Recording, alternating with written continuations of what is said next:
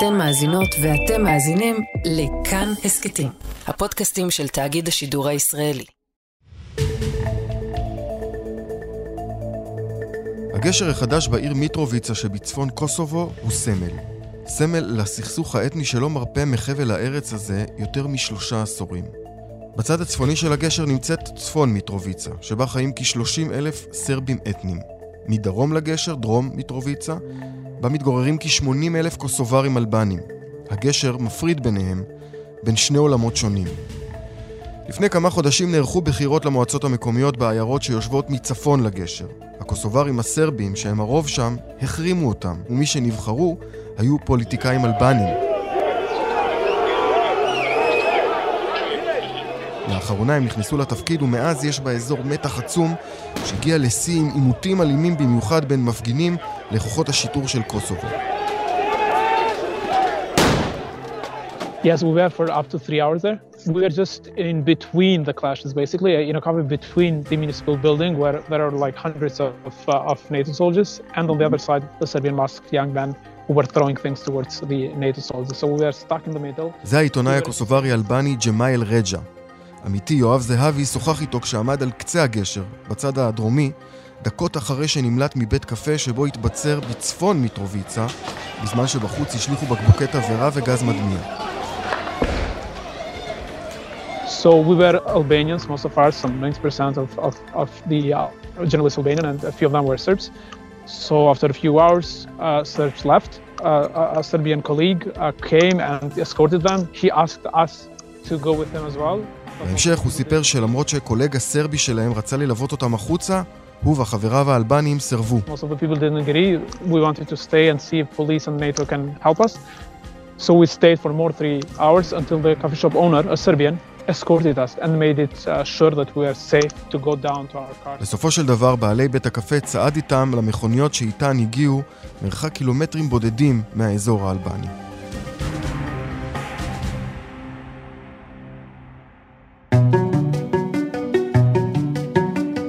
שלום, אני דניאל אופיר ואתם מאזינים לעוד יום, הסכת האקטואליה של כאן. מיטרוביצה היא מיקרו-קוסמוס של הסכסוך בקוסובו, שבימים האחרונים הגיע לנקודת רתיחה שלא זכורה שם לפחות עשור. מצד אחד האלבנים שרואים בקוסובו מדינתם העצמאית. מהצד השני סרבים, שעבורם קוסובו היא ערש האומה הסרבית, שטח אדמה שאליו הם מחוברים בכל נימי נפשם. לא יודע מה איתכם, לי זה מזכיר משהו. היום נצלול בעזרת יואב זהבי לנבחי הסכסוך המרתק הזה, ונבין למה הוא מאיים להצית מחדש מלחמה בחבל ארץ שבע קרבות.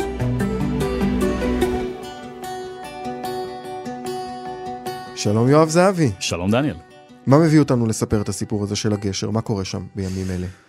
בימים האחרונים ראינו איזושהי התחממות או התלהטות של המתיחות האתנית בין הסרבים שחיים בקוסובו לבין הרוב המוחלט, שהם אלבנים.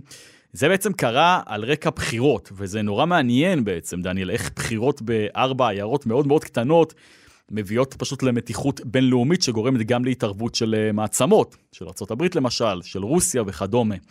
בעצם בחודש אפריל הסיפור שלנו מתחיל, הסיפור האקטואלי, אז נערכות בחירות לארבע עיירות שנמצאות בצפון קוסובו, אזור שרוב האנשים שחיים בו הם ממוצא אתני סרבי, בניגוד לרוב האלבני שחי בכל שאר המדינה הזאת, מדינה מוכרת למחצה.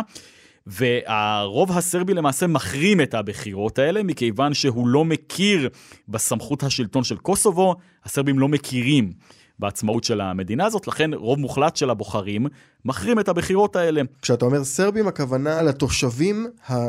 סרבים אתניים, לא אה, לתושבי המדינה סרביה לא. ששוכנת אה, צמוד לקוסובו. סרבים שחיים בקוסובו, אה, סרבים קוסוברים, זה השם שלהם, אה, שיש להם כמובן קשר מאוד מאוד הדוק לסרבים שחיים בתוך סרביה, ויש גם לא מעט פליטים מהם שעברו לחיות בסרביה בתקופת המלחמה ביוגוסלביה. אז אה, למעשה כמעט אף אחד לא הולך להצביע בבחירות האלה. שיעור ההצבעה, אם מעניין אותך, כשלושה אחוזים בבחירות המקומיות. חרם מוחלט, אף אחד לא הולך להצביע למעט המיעוט שבתוך המיעוט. המיעוט שבתוך המיעוט, המיעוט האלבני, ומי שנבחרים בסופו של דבר לעמוד בראשות ארבע העיירות האלה הם פוליטיקאים ממוצא קוסוברי אלבני, ולא קוסוברי סרבי, דבר שלא יקום ולא יהיה, אין סיכוי שקבוצת הרוב האלבנית תשלוט על הסרבים באזורים שעדיין נמצאים בשליטה חלקית לפחות שלהם, והסיפור הזה מצית מהומה שלמה. חודש חולף, וארבעת הנבחרים למעשה רוצים להתחיל בתפקיד שלהם. אז הם מגיעים לאותן עיירות, לאותם מבני עירייה, מלווים במשטרת קוסובו, אה, במטרה באמת להתחיל ולכהן בתפקיד ראשי העיירות במקרה הזה. אבל הדבר הזה פשוט מתסיס ומלהיט את התושבים הקוסוברים סרבים שחיים אה, באזור הזה. והם מתחילים אה, להפגין ומנסים למנוע מאותם ראשי, ראשי עיירות, בעצם מאותם אה, פוליטיקאים נבחרים, אה, להתחיל לכהן בתפקיד שלהם. בימים הראשונים זה נראה כמו איזה שהן הפגנות שקטות, אבל די מהר זה הופך לבלאגן שלם. אחד הרגעים הסמליים היה הרגע שבו כוחות המשטרה הקוסוברית הסירו את דגלי סרביה מעל מבנה העיירות האלה והחליפו את הדגלים בדגלי קוסובו. כשאנשים שהאתוס הלאומי שלהם הוא כל כך כל כך חזק, כמו העם הסרבי, רואים דבר כזה, וכשהעימות שלהם עם האלבנים שחיים בקוסובו כל כך ארוך שנים, אה, זה מרתיח אותם. אז הם מתחילים באמת אה, אה, להפגין, ובשלב מסוים ההפגנות האלה הופכות להיות די אלימות, בעיקר באחת העיירות ששמה זווטשן. וכוחות נאט"ו שנמצאים במקום הזה, כוחות שמירת השלום, פשוט מגיעים ומתחילים להקיף את העיירות האלה במטרה למנוע מפגש בין המפגינים הסרבים לבין אה, ראשי העיירות האלה, שהם ניסו למעשה לפרוץ למבנה העירייה ולהוציא את האנשים האלה החוצה. היו שם עשרות פצועים, גם מקרב אה, החיילים של נאט"ו, כוחות שמירת השלום, וגם מקרב המפגינים. אנחנו מדברים על גז מדמיע שנזרק שם ונפצים ומה שאתה לא רוצה, בלאגן שלם. בלאגן שלא ראו בקוסובו, שזה מקום שיש בו מתיחות אתנית ארוכת שנים, לא ראו שם לפחות עשור מראות מהסוג הזה. וזה כמובן מתסיס את כולם. גם את הצד הקוסוברי, ממשלת קוסובו, גם את ממשלת סרביה שיושבת בבלגרד, וגם את ממשלת אלבניה, מדינת אלבניה, שהיא מדינה נפרדת, כן? היא לא קשורה לקוסובו וגם לא לסרביה.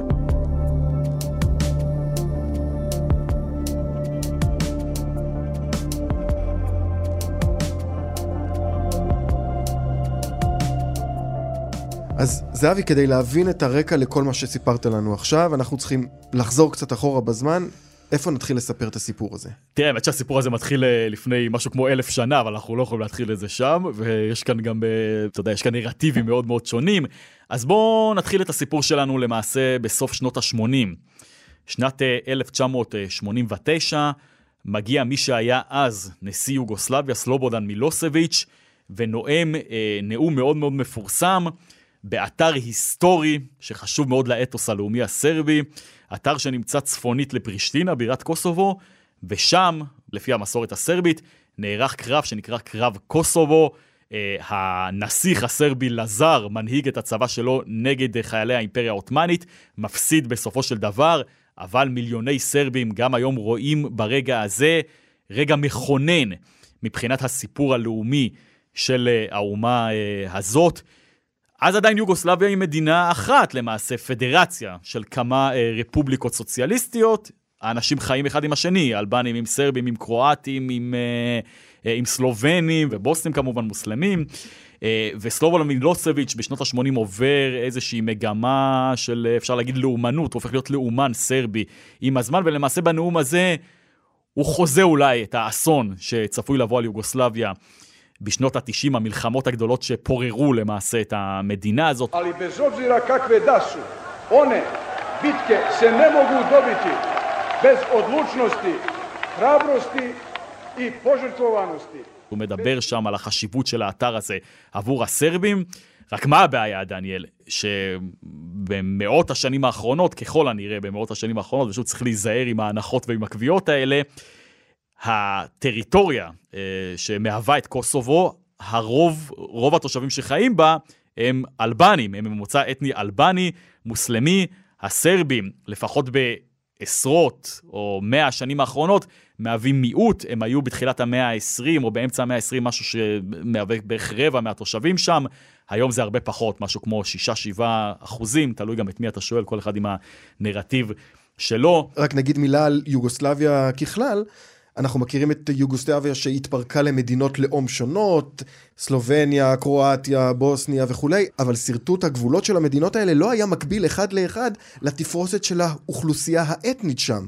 אז אנחנו מצאנו סרבים בשטח קרואטיה, סרבים ובוסנים וקרואטים בשטח בוסניה, ואלבנים בשטח סרביה, בשטח הזה שנקרא היום קוסובו. נכון. למעשה, אה, אה, יוגוסלביה הייתה מורכבת אה, משש רפובליקות סוציאליסטיות, קומוניסטיות. אחת הייתה באמת סלובניה, אחת תוספת הייתה קרואטיה, השנייה שאולי הייתה הרכיב המרכזי היא סרביה, היה לנו גם את בוסניה והרצגובינה, היה לנו את מונטנגרו, והיה לנו גם את מקדוניה, שעם השנים הפכה למקדוניה הצפונית. עכשיו, קוסובו היא יצור קצת יוצא דופן בתוך יוגוסלביה הזאת.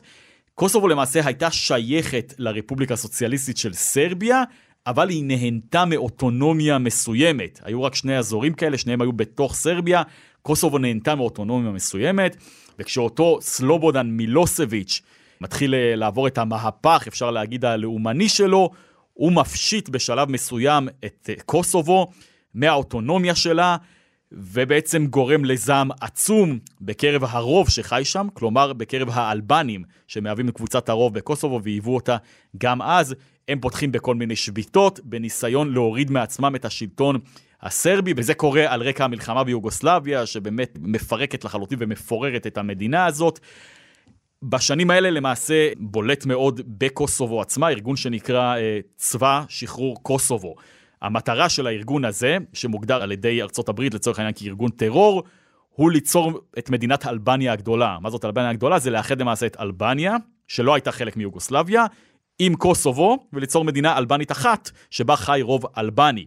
הארגון הזה, אה, הוא עושה פשעי מלחמה וטבח, ומה שאתה לא רוצה, אנחנו מכירים את זה מהמלחמות ביוגוסלביה, פשעים אדירים באוכלוסייה, אוכלוסיית המיעוט הסרבי שחיה בקוסובו. מנגד, צבא סרביה מנסה לדכא את ההתקוממות העממית הזאת, מבצע פשעי מלחמה משלו, כפי שהיו בכל הטריטוריות של יוגוסלביה לשעבר, פרט נדמה לי לסלובניה. והסיפור שם נהיה מאוד מאוד uh, מדמם. My fellow Americans, today our armed forces joined our NATO allies in airstrikes against Serbian forces responsible for the brutality in Kosovo. We have acted with resolve. בשלב מסוים, סוף שנות ה-90, נאט"ו מתערבת בסכסוך הזה, היא מפציצה אה, את סרביה, בין השאר מבני ממשל בבלגרד, במטרה להוציא את הכוחות הסרבים מתוך קוסובו ולהשיג שם איזושהי הפסקת אש. בסופו של דבר סרביה נכנעת לדרישות של נאט"ו, מוציאה את כוחות הצבא שלה מקוסובו, ונוצר איזשהו מצב שאמור להיות מצב זמני, שבו נוצר איזשהו מצב שעל פניו הוא אמור להיות זמני, שבו מצד אחד קוסובו היא לא מדינה עצמאית, אבל מהצד השני סרביה למעשה איבדה שליטה באזור הזה, כי כוחות נאט"ו נשארו שם על מנת לשמור על השלום, עד היום נמצאים בקוסובו 4,000 חיילים של נאט"ו שמטרתם למנוע מתיחות בין האלבנים לסרבים, שברוב מוחלט של המקרים כבר לא חיים יחד ביישובים מעורבים, אלא כל אחד ביישובים משלו. המובלעת הסרבית המרכזית נמצאת בצפון קוסובו, על הגבול עם סרביה, ויש עוד כמה מובלעות, רובן בדרום קוסובו הן קטנות יותר מהאזור המרכזי שנמצא אה, בצפון המדינה, או מדינה לכאורה הזאת.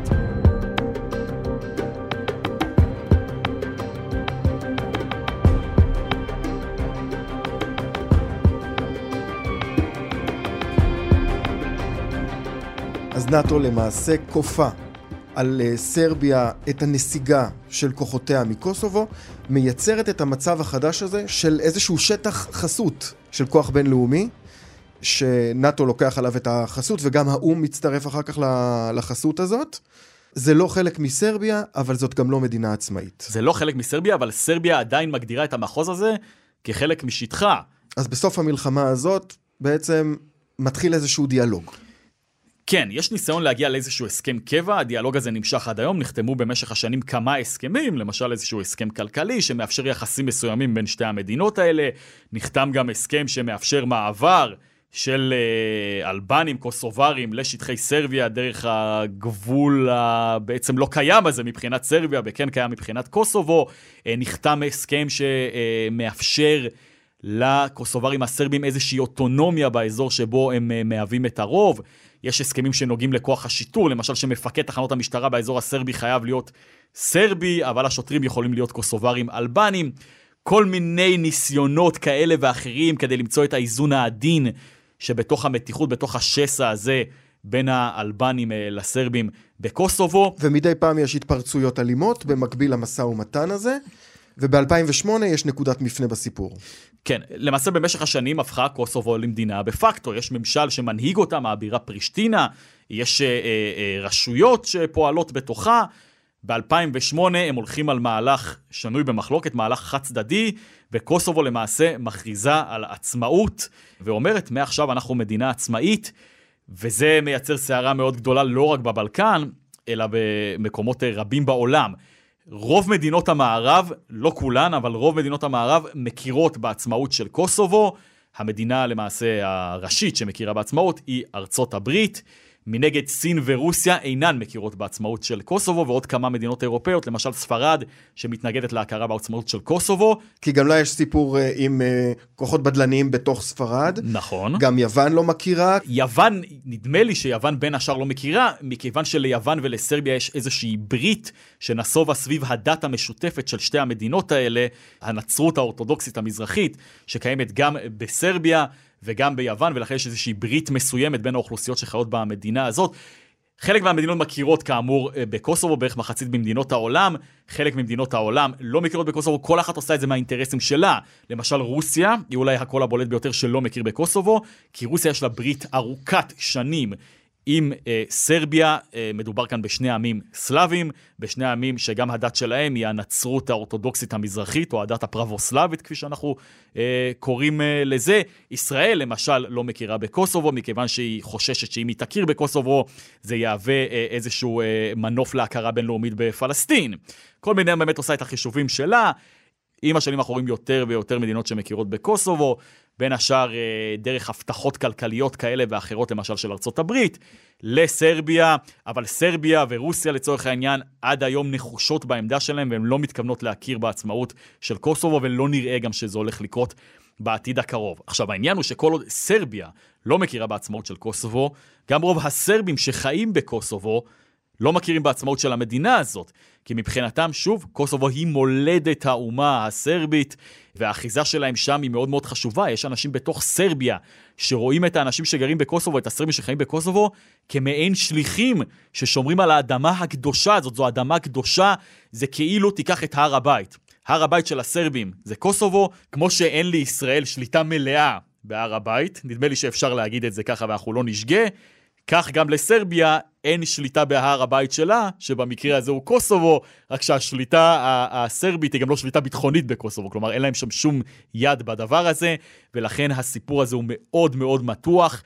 ופרצי האלימות האלה למעשה כל פעם מעוררים את אותם שדים מהמתיחות האתנית הכל כך חזקה שהייתה בבלקן בשנות ה-90, אם אתה רוצה סיפור אחד מהעשור האחרון שימחיש לך כמה גדולה המתיחות הזאת סביב קוסובו, וכמה גדולה המתיחות בין הסרבים לאלבנים, בוא אני אקח אותך למשחק במוקדמות אליפות אירופה בכדורגל.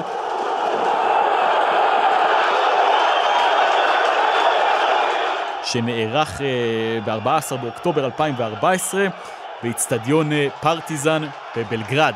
סרביה מארחת את אלבניה. היה ברור מראש, יש כאן מתיחות אדירה, היה ברור מראש שהקהל הסרבי לא יקבל בברכה את אלבניה.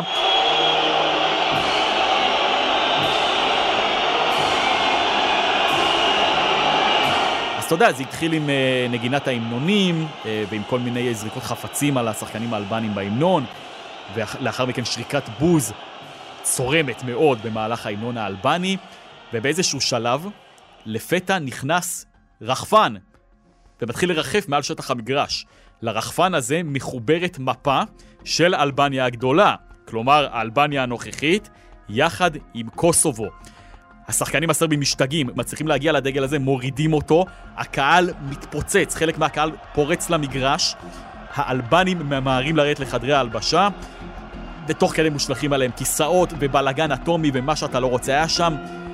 אם דבר כזה היה קורה אגב באלבניה, סביר להניח שהתגובה של הקהל האלבני הייתה דומה לתגובה של הקהל הסרבי, אבל המשחק הזה הוא למעשה מיקרו-קוסמוס של הסכסוך הזה בבלקן, סכסוך אדיר שקיים עד היום בין האלבנים לסרבים. זה לא אומר שאין אלבנים וסרבים שרוצים שלום ורוצים לחיות ביחד ומשוחחים אחד עם השני, ויש גם חברויות כמובן, אבל הסכסוך הזה הוא סכסוך ארוך שנים, שלא נראה שמצליחים למצוא פתרון אה, שיסיים אותו בזמן הקרוב.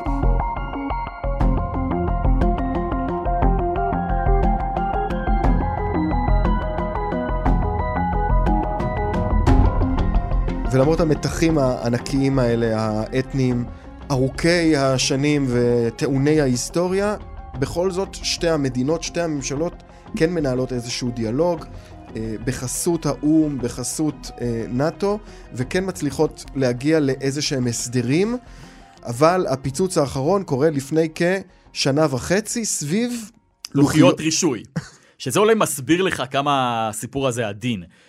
כאשר אה, אה, קוסובו למעשה הכריזה על עצמאות, היא אפשרה לרכבים סרבים, רכבים שמגיעים מסרביה, להיכנס לשטחה עם לוחיות הרישוי שלהם. אבל מהצד השני, הסרבים לא אפשרו לרכבים בעלי לוחיות רישוי קוסובריות לנוע ברחבי סרביה, מכיוון שסרביה אינה מכירה בעצמאותה של קוסובו, ולכן לוחיות הרישוי האלה אין להם שום משמעות בעיני הסרבים. בשלב מסוים, לפני כשנה וחצי בערך, קוסובו מגיבה בצעד משלה ומתחילה לאסור על רכבים סרבים, רכבים בעלי לוחיות רישוי סרביות, להיכנס לשטחה, וזה למעשה מקשה על אזרחים סרבים שרוצים למשל לבוא ולבקר את חבריהם או את בני משפחתם בקוסובו, להיכנס אל תוך קוסובו. הסיפור הזה גורר שוב הפגנות של המיעוט הסרבי שחי בקוסובו, הם מתחילים לחסום כבישים, הם מתחילים לחסום את מעברי הגבול בין סרביה וקוסובו, ומתחילים למעשה לשבש את התנועה בתוך קוסובו עצמה, כמה שהם יכולים, כן, הם מניחים למשל משאיות, מפגינים מול כל מיני מבני ממשל כאלה ואחרים. בסופו של דבר, קוסובו חוזרת בה, מאפשרת שוב לרכבים סרבים להיכנס, ולמעשה בפברואר האחרון, נדמה לי, שתי המדינות האלה חותמות על איזשהו הסכם קבע, שמאפשר לרכבים אחת של השנייה להיכנס לשטחן עם לוחיות הרישוי המקוריות. כלומר, יש כאן הכרה מסוימת של סרביה בעצם היותה של קוסובו מדינה דה פקטו, אבל לא הכרה מלאה. עכשיו, פה דניאל צריך להגיד שלשתי המדינות יש אינטרס גדול מאוד לפתור את הסכסוך הזה. עזוב את הבנפיץ הכלכליים שהם יוכלו לקבל מההשקעה של חברות ברגע שתהיה יציבות במרחב הזה, אבל יש כאן גם עניין שהמדינות האלה מעוניינות להצטרף לאיחוד האירופי. קוסובו רוצה את זה, היא אומרת את זה בפה מלא, בסרביה יש חוגים מאוד נרחבים שהמטרה שלהם הוא לצרף את המדינה הזאת לאיחוד האירופי, וכל עוד הסכסוך בין השתיים האלה לא נפתר, לא יקבלו אותם, לא לאיחוד האירופי וגם לא לנאטו. יואב, בעצם מכל הסיפור הזה שאתה מספר לנו, עולה שמה שמצית כל פעם מחדש את המתיחות ואת המהומות, זה בעצם הערבוב הזה של האוכלוסיות והאי חפיפה בין קווים מדיניים לבין קווים אתניים. וזה קורה לא רק בקוסובו, זה קורה גם בבוסניה. כן, תראה, נדמה לי שאולי אה, שתי האישויות שהיו חלק מיוגוסלביה לשעבר ובהם קיימת מתיחות אתנית עזה עד היום, הן קוסובו, שעליה דיברנו עכשיו, ובוסניה. בוסניה היא מדינה עצמאית שחיים בה שלושה לאומים משמעותיים. חיים בה בוסניאקים, מוסלמים, חיים בה סרבים, נוצרים אורתודוקסים, וחיים בה קרואטים שהם נוצרים קתולים. והיום למעשה אה, מורכבת אה, בוסניה משתי אישויות מדיניות, אחת מהן היא בעצם בוסניה והרצגובינה, ששם הרוב הוא רוב בוסניאקי מוסלמי, וישות נוספת היא ישות ששמה רפובליקה סרבסקה, או הרפובליקה הסרבית, ששם הרוב הוא רוב סרבי נוצרי. מי שיוכל לפתוח עכשיו את המפה ולהסתכל, יבין ששרטוט הגבולות במדינה הזאת הוא פרטאץ' אחד שלם, כי בעצם האנשים האלה חיים אחד בתוך השני, וכדי להעביר את הגבולות, אתה צריך לשרטט משהו מאוד מאוד משונה. ובמשך השנים, יצור הכלאיים הזה שמתקנא בוסניה, איכשהו מצליח לשמור על המתיחות נמוכה יחסית, אבל גם שם, בכל כמה חודשים, או לכל היותר בכל כמה שנים, אנחנו רואים איומים שונים של אחד מהצדדים לפרוש מבוסניה. למשל, לפני משהו כמו שנה וחצי, ראינו אה, איום של השלטון ברפובליקה סרבסקה לפרוש מהאיחוד הבוסני. מסיבות כאלה ואחרות, כל פעם יש טריגר אחר שמעלה את זה. וכשאנחנו מסתכלים על יוגוסלביה לשעבר, שני המקומות שעדיין צריך לשים אליהם לב כל הזמן, ושני המקומות שבהם סביר שהמתיחות תפרוץ שוב, הם קוסובו ובוסניה.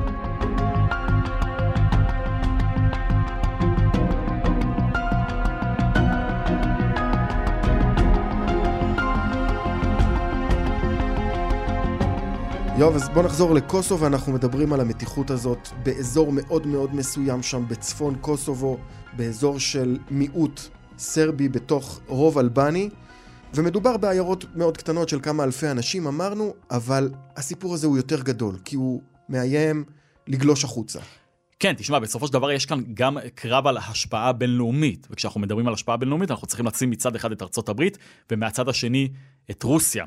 אני מזכיר לך שכשרוסיה פלשה לאוקראינה לפני קצת יותר משנה, אחד הטיעונים, הקזוס בלי שלהם, כלומר העילה לפלישה, היה לטענתם היחס שמקבל המיעוט הדובר רוסית שחי באוקראינה, יחס מפלה מצד השלטונות בקייב.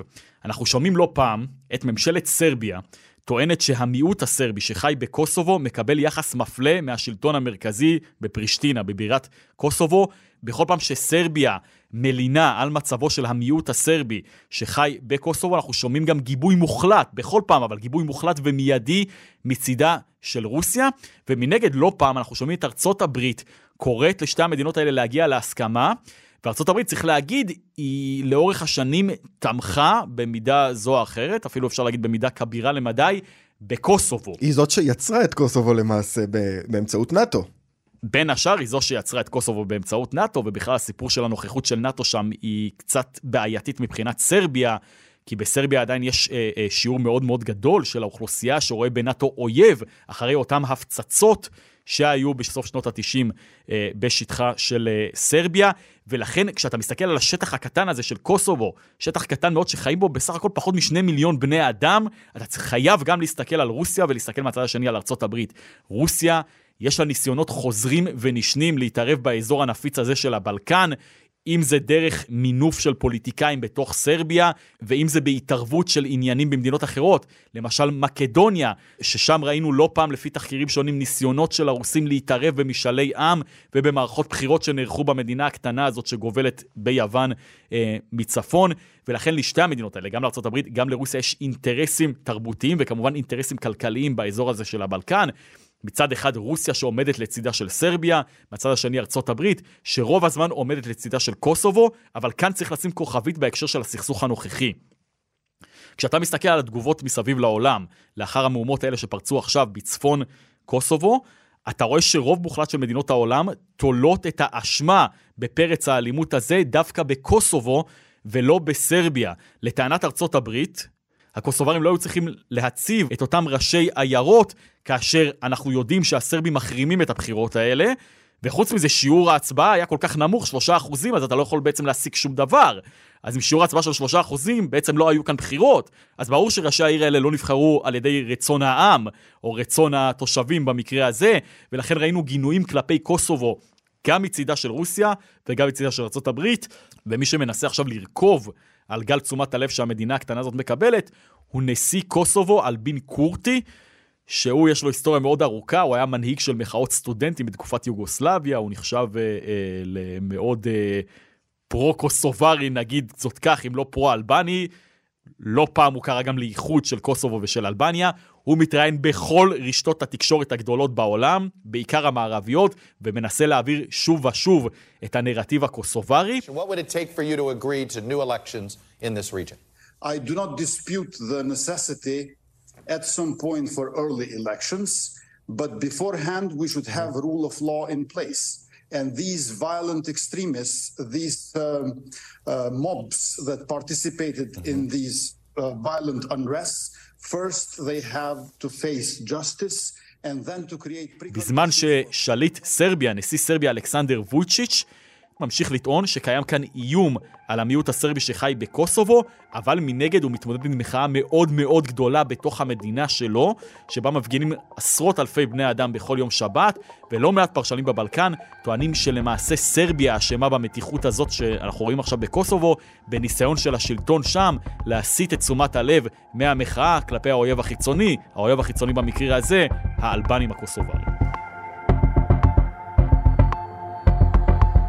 יואב זהבי, תודה רבה לך. תודה רבה שאירחת אותי, דניאל.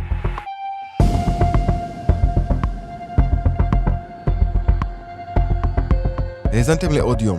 תודה לחן עוז על עיצוב הקול והמיקס, על הביצוע הטכני חיים זקן וגלית אמירה. בצוות האורחים יותם רוזנבלד. היה לכם מעניין? שתפו בכל הכוח.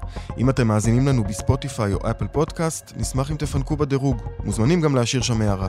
תובנות שלכם על הפרק אפשר לשתף גם בקבוצת כאן הסכתים בפייסבוק, או בחשבון שלי בפייסבוק או בטוויטר. פרקים חדשים של עוד יום עולים בכל יום ראשון, שלישי וחמישי.